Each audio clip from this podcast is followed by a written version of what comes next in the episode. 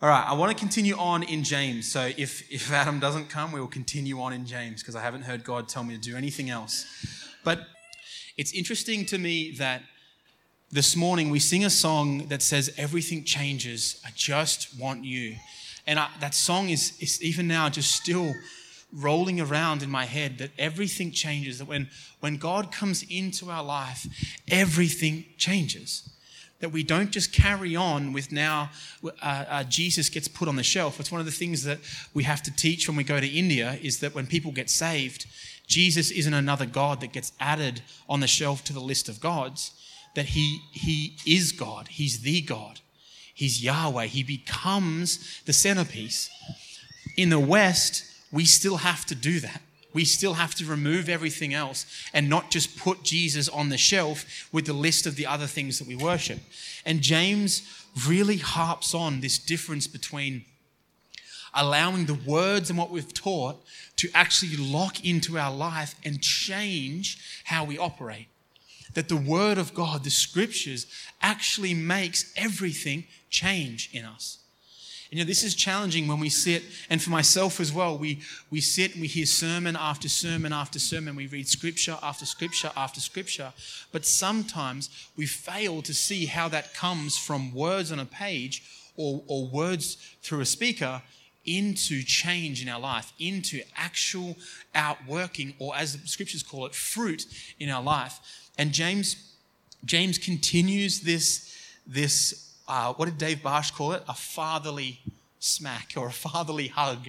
He continues in James three. And it's it's incredible. I got to tell you, this reading James, when I sat down to write this during the week and yesterday and last night, because I just couldn't get what I wanted into enough, into a small enough pocket. But I sat down to, I was going to preach this morning on all of James three. And I, I, sit, I sat down and I mapped out where I wanted to go. I said, okay, I'll cover all of this. After about an hour and about four thousand words, I realized I'm not going to be able to get through all of James three. There is so much that James plops along the way. There is, it's for such a small book. He throws out stakes that we have to chew on.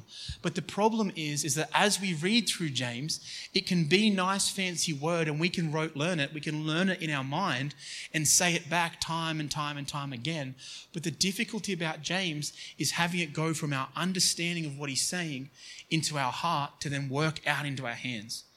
James's whole letter to the church in Jerusalem, his whole position was take the Torah, take what you know, understand it through the lens of Christ, and then outwork it in your city. So what we have to do now is take hundreds of thousands of sermons, Sunday after Sunday, coffee after coffee, take that, put it through the lens of Christ, and then outwork it in our city. Outwork it in our workplace, outwork it in our families, outwork it everywhere that we go. That's the very message that James is saying. So he goes on in James three, verse one, he says, chapter three, verse one, "Not many of you should become teachers, my brothers, for you know that we who teach will be judged with greater strictness. For all who stumble, sorry, for we all stumble in many ways. And if anyone does not stumble in what he says, he is a perfect man, able also to bridle his whole body." This teaching, this what James writes just here, should humble us to think in a greater way before we try and speak in to something. What we live in today is an age where everybody is an expert. Everybody is an expert. You get on Facebook and there's forty million experts on subjects that they've probably never read a book on. Right? The climate change debate, and all of a sudden every man and his dog understood the intricacies of climate change. And I remember sitting there thinking, I don't know anything about climate change. I haven't read a single thing. I don't know a single author. I haven't heard a single lecture or anything about climate change, yet I get online and I want to tell people. I want to tell you you're wrong. And you think, I remember sitting in a conversation, these two guys were wrestling about climate change. You know, it's going to wreck the world. We've got, we've got a few years to live. It's a hoax. It's nonsense. And I remember I, I just sat there and I said, hey, can either of you give me a name of an author who's actually studied climate change, just one of them, from either side. Silence. And then one guy said, that's not the point. I said, no, that is the point, because this is a, a, a topic that's this big. And you guys are talking about it because you've done a quick Facebook search. You're trying to teach people around you.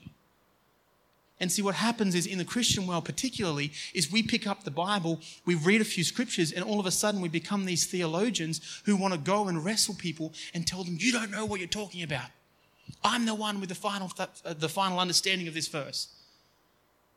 And what happens is we become teachers, and God says, you were trying to take a mantle that I never gave you. You were carrying a heav- heavier weight than I ever gave you. Now, there's a difference between discussing a topic and trying to understand where truth lies. So Chris and I can discuss a topic and neither of us be the final authority, but we're trying to gain information from each other to have a better informed decision. We're not fighting against each other, we're fighting with one another.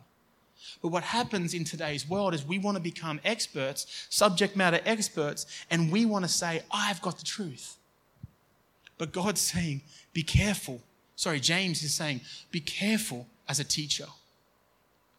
When I stand up to preach, I'm nervous. I'm nervous every Sunday. I'm nervous when I go on a Thursday morning to sit with guys. I'm nervous be- not because I have to speak before people, but because I carry the weight of God to the place where I say, please, Lord, don't let me get this wrong. Please, Lord, don't let me send people to a place you're not sending them. Why? Because I have to answer for that. I have to stand before him and say, I did, God, everything I knew I could do. But what happens is people don't understand that, so they run out here and they say, I'm going to teach people. But if you lead all those sheep to a slaughter, it's you who has to stand before God and talk to them. It's you who has to answer before him. So when I step forward to preach, and I've preached some forty-six times this year, in front of a, a, a group of people, it's not doesn't get easier. Even if I feel like I have a well put together, cracking sermon, it doesn't make it any easier, because when I stand before him, James is saying, be careful those who teach. Be careful, because you will be judged more harshly, because you are leading a people to a place. So sometimes God just God wells inside me, and I, I I'm I'm weeping for the people. Because I'm saying, God, help me. Help me lead a people where they're supposed to go. But I want I, I, I want to I want to warn you in this, as James is warning the church in Jerusalem, just because you don't preach from a pulpit doesn't mean you're not teaching those around you. You're teaching your children. You're teaching your work colleagues. You're teaching those around you. And, and James is saying, be careful. Take stock of what you're saying to them. Take stock and steward the place you're leading them. Why? Because there will come a time where you're going to have to answer for those that I put before you. That's a challenging thing, but James is saying, don't become this quick, hip-firing subject matter expert because you think that you want to be right all the time. It's challenging what James is saying. But he's saying the one who teaches, the one who instructs, there's a grace and authority that's been given in order for them to do that. I've said from this pulpit many times, the way Jess and I have picked up the role we're in is not one that I would say to others to go and do. It's not the way that I would say, hey, if you want to lead a church, just start when you're twenty-three and pick up a church that's been molded together with plenty of things behind it and just trudge on. But God gave us a grace in a time to carry something that was heavier than our shoulders, to carry something that was unusually different, because he said, here's a grace for you to lead and teach your people. Sometimes there's things I don't know why I can pick it up so quickly. I don't know why I can write a sermon so quickly, but there's a grace that's been given that I thank God for every day. I know ministers that can't preach back to back. Even one back-to-back. That's not to toot my own horn. That's to say I'm weak and God has given me a grace. But what I'm saying is, don't operate in a space where God hasn't given you a grace and an authority for. I only get to speak in to Josh's life because he allows me that place. He's given me that position. I can't take it from him, because then I'm operating outside the grace. And that's what James is saying. Be careful. Be careful where you are. Be careful. I remember as a kid when when I used to watch the T V and and they'd have the news on, and they would bring on like the the weather expert. You know, he has a doctorate in meteorology or a doctorate in this or that. And I remember that as, as kids, we always had to listen to that guy. And whatever that guy or gal said was like, oh, okay, well, that's, you know, like the, the reporter would spout on about something. Then they'd bring on the expert and you'd be like, oh, okay, he's the guy who has the, the, the, the time in it. He's the guy we listen to. But nowadays, even the expert isn't given any authority. We go, oh, what would he know? He's only studied it for ten years. He doesn't know what he's talking about. But in every time we see a teacher, and every time we see a leader, we see two things that often take place. The sacrifice in time and effort required to grow in the subject, and the consequences of leading and guiding people into a particular direction. As the leader of a nation, when the nation goes a particular direction, even if it was outside of his power, guess who takes the rap? He does. Why? Because he's in a position where he takes, he takes all of it on his shoulders, the consequences of what he's done. But hopefully, hopefully in a good leader, there's been sacrifice in time and training to get them to that place. So for me, when I write a sermon, it takes me a long time because I want to ensure that I'm sacrificing all of myself to learn the subject matter, to ask God to reveal something to me.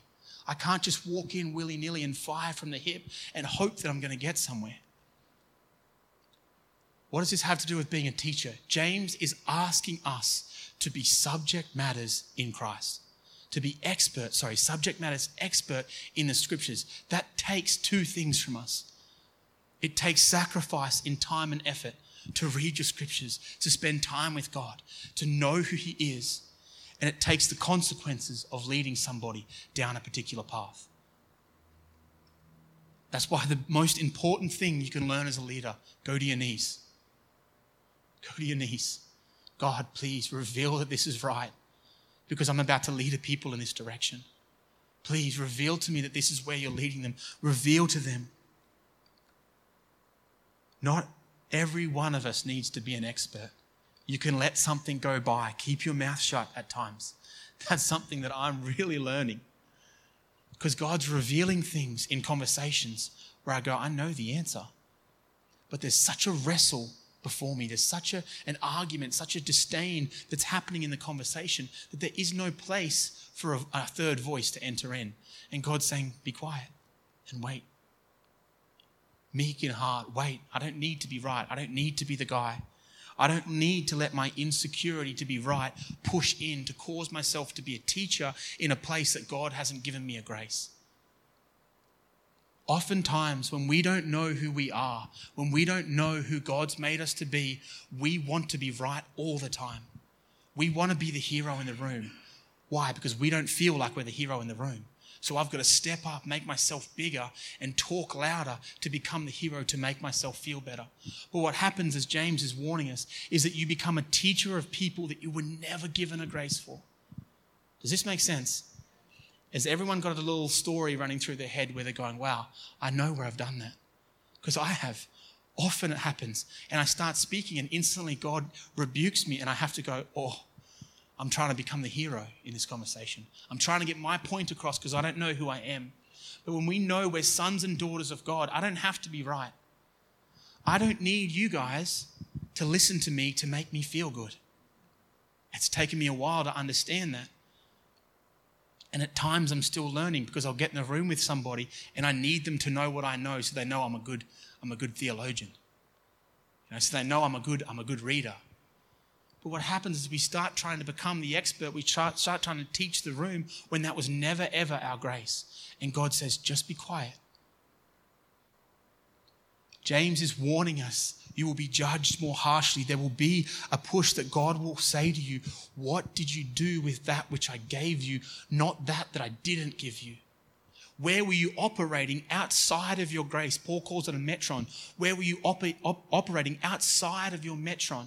I gave you a path. I gave you a place. Did you lead, guide, and teach in that area that I gave to you?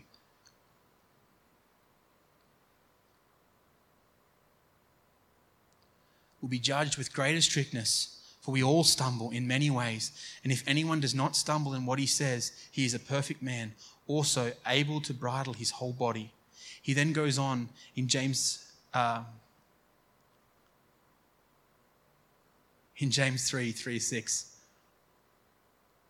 Actually, let me pause there. Let me let me hit this home, just because I feel like that Jesus takes us even further for us. In Matthew eighteen, five to six, Jesus says this, "Whoever receives one child in my name receives me, but whoever causes one of these little ones who believe in me to sin, it will be better for him to have a great millstone fastened around his neck and be drowned in the depths of the sea." That word for sin there, that word for sin there is is skandalizo, and it's not the word we've ever seen for sin before. Well, we see that we see earlier. It's not sin as in you won't make it to heaven. It means to trip up or trap. And a scary thing for this, I know this is heavy, but this is what James is writing. This is something that we actually have to work through. That James says, is, sorry, Jesus says, if you cause one of these children to stumble, it's better that you have a stone wrapped around your neck and you drown in the sea. That's the New Testament. We can't chalk that up to not in the New Testament. That's Jesus saying, be careful the way you lead the people. And he's not talking just to church leaders. He's not talking to those who stand on a pulpit. He's talking to each individual believer who has been given a sphere of people to lead. And he says, be careful. Be careful with the little ones. Be careful with those who are just coming into the faith. Don't let your pride to be a superstar lead them to a place that I can't, that they can't reach me anymore. This should in us bring a reverential fear, a reverential awe to say, God, how am I leading those around me? How am I leading those in my workplace? How am I leading those in my home? How am I leading those on the football field or the golf course? What does my tongue look like when I'm speaking to those in the workplace? What does my life look like when those who are Christians aren't around and I'm the only light that's shining? He's not saying match yourself and make sure you do the right thing. He's saying don't let others fall away because of a moment and a, and a lapse in who you are to lead them to a place to stumble. Take stock of the little ones around you. And that's not talking about age. It's talking about maturity in Christ. Those who don't know Christ quite as much as you do, you become the authority. You become the, the one further down the generation, the older brother, if you like. And you are to lead that person and pull them up into more of Christ. Does that make sense? Is anyone frightened by that a little bit? And a healthy fear? Yeah, I am. I am. Because I start thinking to myself, what does my life look like? Am I helping people or am I hindering people? James continues on in James three and he says this. If we put bits into the mouths of horses so that they obey us, we guide their whole bodies as well. Look at the ships also, though they are so large and are driven by strong winds, they are guided by a very small rudder whenever the will of the pilot directs. Whatever the will of the pilot directs. So also the tongue is a small member, yet it boasts of great things. However great a, a forest is set ablaze by such a small fire, and the tongue is set, sorry, and the tongue is a fire, a world of unrighteousness. The tongue is set among our members, straining the whole body, setting on fire the entire course of life, and set on fire by hell. I think the interesting part in this verse is that last line where James says, it's set on fire by hell. He's saying that such a small part of our body, such a small organ can guide and lead all of us. I love the amount of boat analogies in the scriptures as well, that a massive boat can be led by a tiny, tiny rudder. That without that tiny rudder, without that small thing, as Arnold will tell you when they lost theirs, you can't go anywhere. Right? You can't do anything. You can't move anywhere. You can't you can't direct the ship. But also, if the if the if the rudder is broken, if the part that directs us is broken, it leads us places we don't want to go. It leads us into a path of destruction. And James says here that it is set on fire by hell. That there is a there is a position that the enemy, the the the, um, the dark forces, the the understanding of the kingdom of darkness will take apart your tongue if you allow that operation to lead you to a place that you don't want to go, to lead you into a position. And James says that this thing, this organ that's in our mouth, can set a, an entire forest ablaze. One comment, one word, one tone to a friend can burn a friendship to the ground. If Josh's heart isn't in the right place and my tongue's not in the right place, where have you been all week? Can break a relationship to pieces. Now he goes away and he's upset. How dare Ben? He doesn't know what I'm going through, why I wasn't there. I'm like, man, I love this guy. I just wanted to know where he was. But I said it in such a way that tears the friendship apart. One comment with a tone can wreck a strong friendship. If what? If his heart's not in the right place and I don't bridle my tongue and, and think before I speak. James is writing to say that this thing in your mouth can lead you to a place you don't want to go. You ever been in a place where someone's come to you and they said, I'm really upset with you, and you have absolutely no idea why? And you've got to sit down and have a strong conversation. You thought everything was all hunky-dory, but they say, no, you said that one thing. And always our defense is, oh man, I must have just been having an off day. I didn't even realize what I said there, right? But what our tongue did was sent that person into a spiral that could have gone for a year. It's not, it's a part of their heart that we, I have to realize Josh's life is for me. So if he says something I don't like, I've got to be able to go to him and say, hey bro, did you mean that like that? Or did you just accidentally say that? But the part is that he needs to be careful how this organ works because it can burn the entire forest down. And the enemy will use that place to offend and to upset and tear people apart. If we were able to go back in the spirit and see how many churches have been burnt to the ground because of this one organ and one simple comment that could have been re-explained, that if the time was given could have been rebuilt, how many times that could have ripped something apart? And now in the age we live, we speak with this in our room with nobody around, and then we type it on our keyboard and we mash enter. And it just spirals and spirals and spirals and spirals out of control. Those of you who are married will understand it as well. Babe, have you fed the dog? And have you fed the dog? Are two very different conversations, right? One is, I want to know, so if you haven't, I'll do it for you.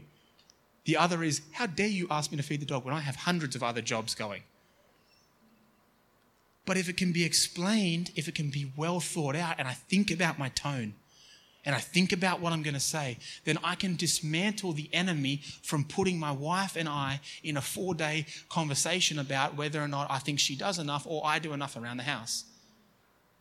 That's a made-up, that's a made-up problem, everyone. I'm just, just ease up, ease out there. Everyone wind back a little bit. Oh, he's, oh, he's joking. Oh, he's... Better go talk to Jess before you guys get to it. But this organ can wreck our lives. This organ in our mouth can burn things to the ground. Proverbs eighteen twenty-one says this, life and death are in the power of our tongue. Life and death are in the power of our tongue. And then the end of that verse says, and those who love it will eat of its fruits. Those who love it will eat of its fruits. When we allow death to exit our mouth, guess what fruit we eat from? Death. We eat from the fruit in which we sow. So if I'm constantly speaking death over Josh, if I'm constantly speaking death over our friendship, and he's a pain in the bum and he does this and he does that, I start reaping of that language that comes out of my mouth. I start reaping out of the things that I sow. I start reaping more and more havoc in my life. I caught myself a, a few years back saying something that I, I was saying for a few weeks, and then one day I, I heard myself say it and I was like, that is awful. But if something bad happened, like I, I would pull at the lights and the light would go red, I'd be like, oh, of course, right? And then like something else would happen, like I'd go to pay for something and my card would decline. I'm like, oh, of course that'll happen. And I caught myself and I started realizing I am rehearsing the death of over my life that everything is negative. I'm rehearsing that. So I actually now am expecting death rather than expecting life. So I was working through something with somebody the other day, and we, we were trying to, we were working on a, on a on a document to submit, and we were trying to get to a place, and there was a bit of language going around of, oh, it'll never get through. Oh, this will never work. Oh, that'll never work. And I just muted my mic. I went, God, help us. Just took a moment. I prayed. I said, God, help us see it in a different light. Because what we start doing is we start rehearsing death from our tongue, and we start speaking it into our atmosphere and into our life. And what happens is that starts to manifest, that starts to grow, so we see death after death after death. Oh, of course I got a speeding ticket. Oh, what's going to happen next? I'm probably going to get this, or I'm probably going to get that. And what we do is we get ourselves in, in, in rehearse of death. But what God says to us is bring yourself out of that. Bring yourself out of that place. This is another one that gets us all the time. And I was hoping Jenny was going to be here because I was going to use her to explain. But what we do in ourselves is that we rehearse sickness on ourselves often. We say, geez, I'm not feeling good today. Oh, geez, I'm feeling run down, pretty tired, got a cough coming on. Geez, I think I got a chest infection. Haven't seen the doctor, but I'm pretty sure it's a chest infection. I've got a chest infection. Oh, all of a sudden now I've seen the doctor. Oh, I got to get, and, and, it, and it runs from time and time and time. We've rehearsed, we've rehearsed, we've rehearsed. But what God's asking us to do is to live out of His truth. Right? Now, there's a difference between truth and reality. There is a difference between truth and reality. We can't live in this fantasy world where we don't ever accept the reality. If I'm broke and there's no money in my account, the reality is there's no money in my account. So I can't walk around and just keep flashing my card and taking groceries and saying, nah, Jesus says that I've got money, so this is mine, and just walk out with it, right? I don't, I'm not living in reality. The reality is there's no money in my account, but the truth is that Jesus is my provider. So I choose to live from the truth to change my reality. But I don't live in this fairyland where we where we just skip around and Christians don't get hurt and we always have money. No, that's not the case. I'll never forget, I was sitting at lunch with some some friends, with some, some guys I was working with, and I, I, I got a I had a throat lozenge in my pocket, and my throat was feeling a little bit a little bit hoarse. I think that's the right word, sore. So I just, as I finished lunch, wash my mouth out, pop out a lolly, pop it in my mouth. This guy across the table went berserk at me because I was not living in faith that my throat would be healed. And I took this I took this barrage of of verses and, and, and things that were hurting me. But the reality was, was no, my throat was sore. So I'm going to move to stop my throat from being sore. But that doesn't mean that I get my throat and go, oh, geez, my throat's sore. I think I'm coming down with a cold. Oh, might be a chest infection. It might be this. It might be that. No, I go, it's just, oh, it might be cancer. And then all of a sudden, my world is spinning, right? Because I go, I rehearse death after death after death. Rather, I pop a lolly and I go, ah, it's no drama. It's I just got a sore throat, you know, and I can live from the truth of God. So when someone says, I'm very sick, let's say they have cancer, the, the reality is, is that they are sick. Okay, that's the reality. Why? Because I can't move about. I can't get up. I'm in sickness. But the truth is, is that by Jesus' stripes you were healed. So what I need to do is bring God's truth into my reality. Because I'm living from the reality of the world. I'm not living from the truth of God. So we can be in reality, but not be living in the truth, right? We can be living in reality, but not be living in the truth. Because God says that this is the truth. He says, I am the way, the truth, and the life. That when Jesus is in us, He's operating as truth. But we have to get our spirit and our, and our soul, our mind, will, and emotions to line up so that we're living from that place of truth. Does that make sense? So when we're sick, when we're sick, right? And Jess gets frustrated with me at this because I will give her a day, day and a half to lay around, and she'll, she'll contest this, lay around, have the tissues around. But then after that, right, let's go. Open the blinds. We're not sick. Yes, I understand you're slow moving. Clean up the tissues. Let's start declaring the truth. Yes, we'll still take your medicine. Take the cough medicine. Blow your nose. Don't go outside. But the truth is, we are healed. So open the blinds. Let's not wallow in our pity. Let's not wallow and rehearse death. Oh, I'm so sick. It's so hard. Let's go. Mild. It's getting better. But but the reality is, is that as Jess starts to get better, she gets fresh. Get outside with a cup of, a cup of tea. Sit in the sun. Start to rehearse something different. Start to rehearse the truth, not the death. If you're stuck in a situation that's showing time and time and time again, stop rehearsing the pain and the struggle. Start rehearsing the truth.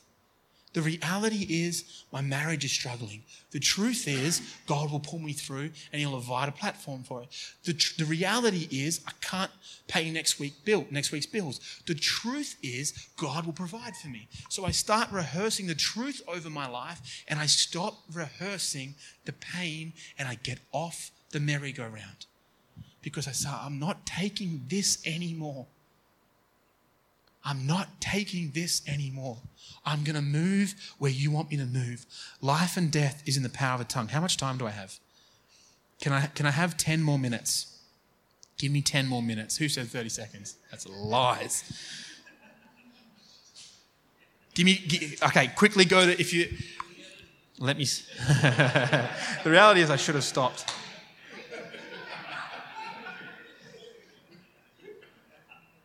Ten more minutes, I promise. Five. I've got five and a half more minutes. I'm going to skip the Tower of Babel and I'm going to go to go down to uh, to seven, three verse seven.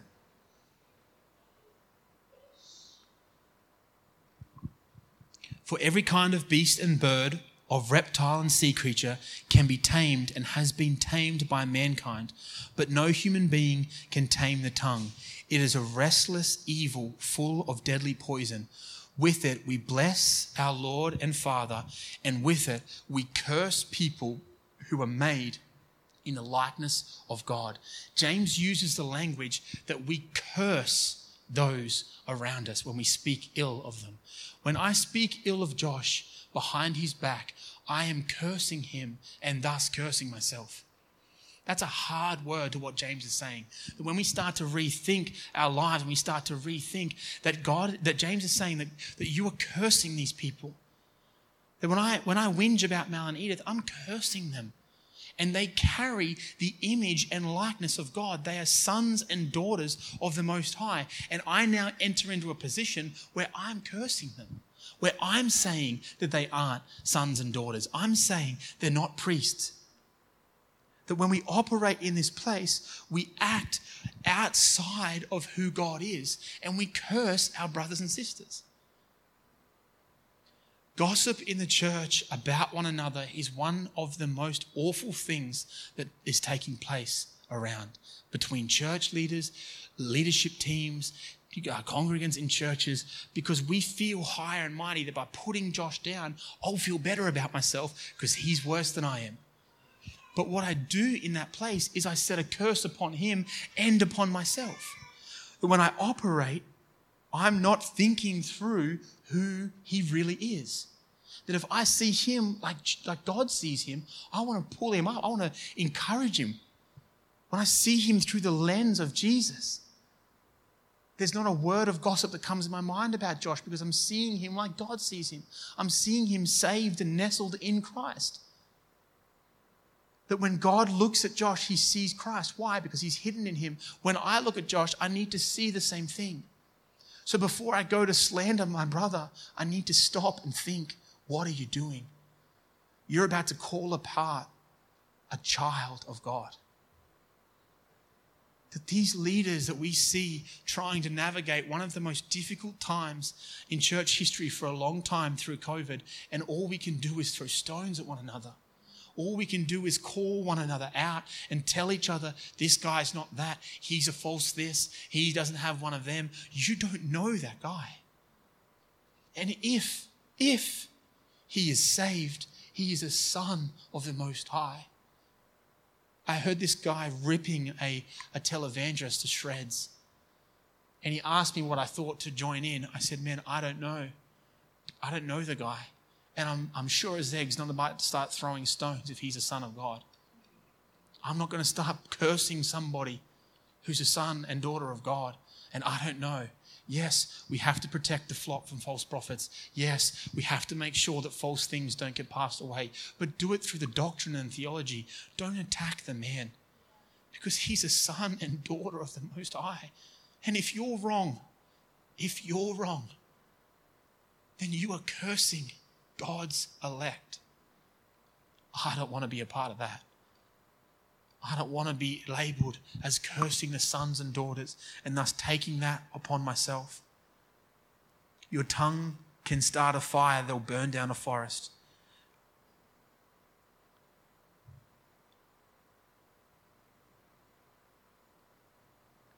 Finish with this. James three, ten to twelve. From the same mouth came blessings and cursing. My brothers, these things ought not to be so. Does a spring pour forth from the same opening both fresh and salt water?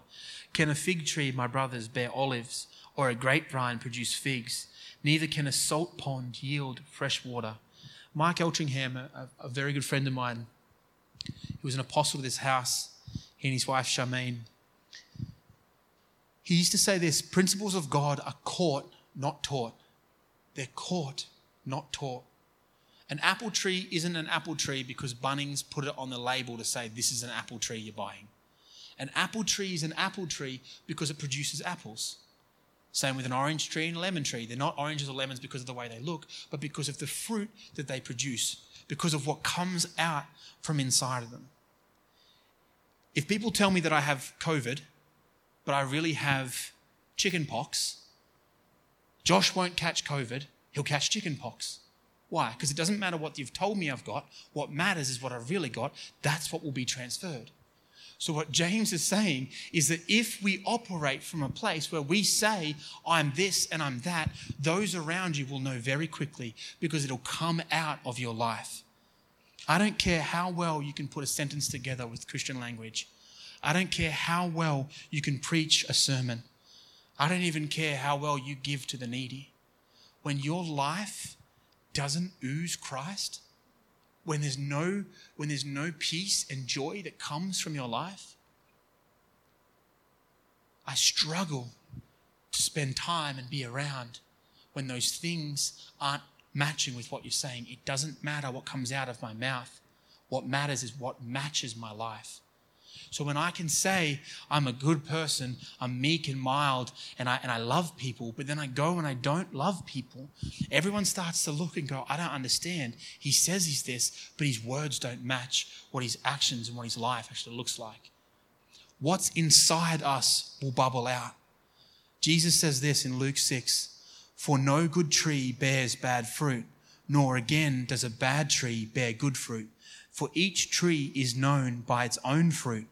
For figs are not gathered from thorn bushes, nor are grapes picked from a bramble bush. The good person out of the good treasure of his heart produces good, and the evil person out of his evil treasure produces evil. For out of the abundance of the heart, his mouth will speak. This organ that can burn down a forest speaks from here. That as this starts to move through, as we start to operate in who God is, you start to see in somebody's life.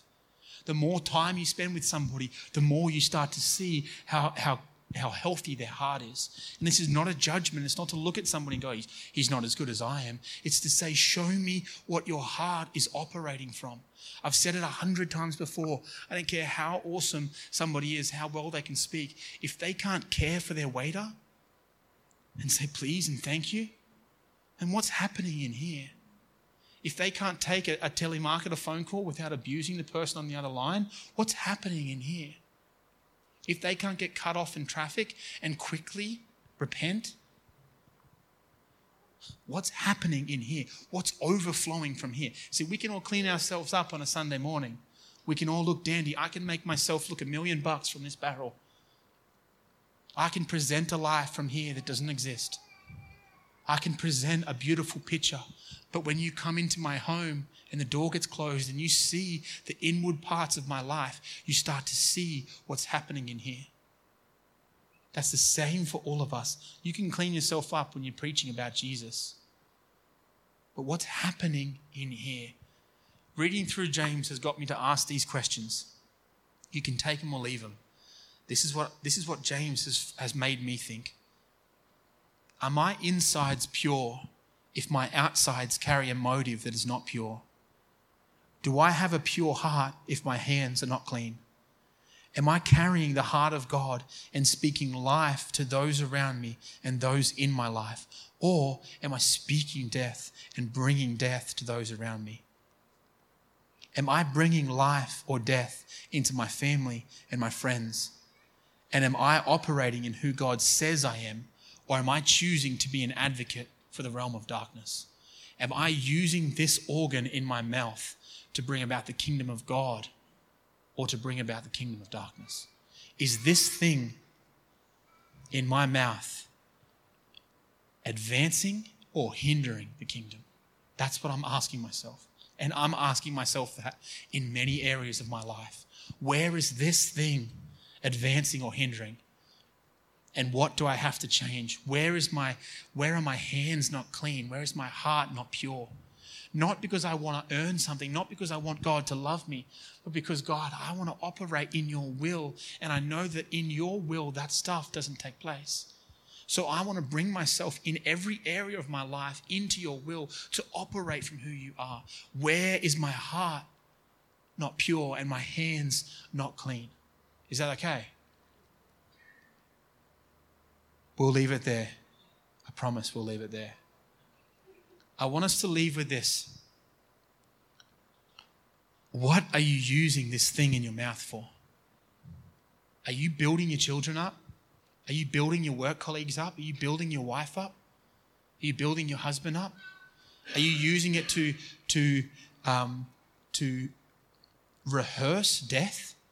Or are you using it to rehearse life? Are you using this thing to glorify God, or are you using it to stay in the mess you've been in? What are we using our tongue for? Are we advancing God's kingdom? Are we doing as he'd ask us to do? So I would pray, Father, I come before you right now. And God, like we sung in that song this morning, everything changes. I just want you. Lord, I pray this morning for all of us, that everything changes in our life. That everything changes in our life. Lord, by our flesh we cannot tame our tongue, but by your Spirit we can. So Lord, help us. Help us to tame our tongue and to think before we speak. Help us to see the areas where we're, where we're sowing death, to change and to sow life.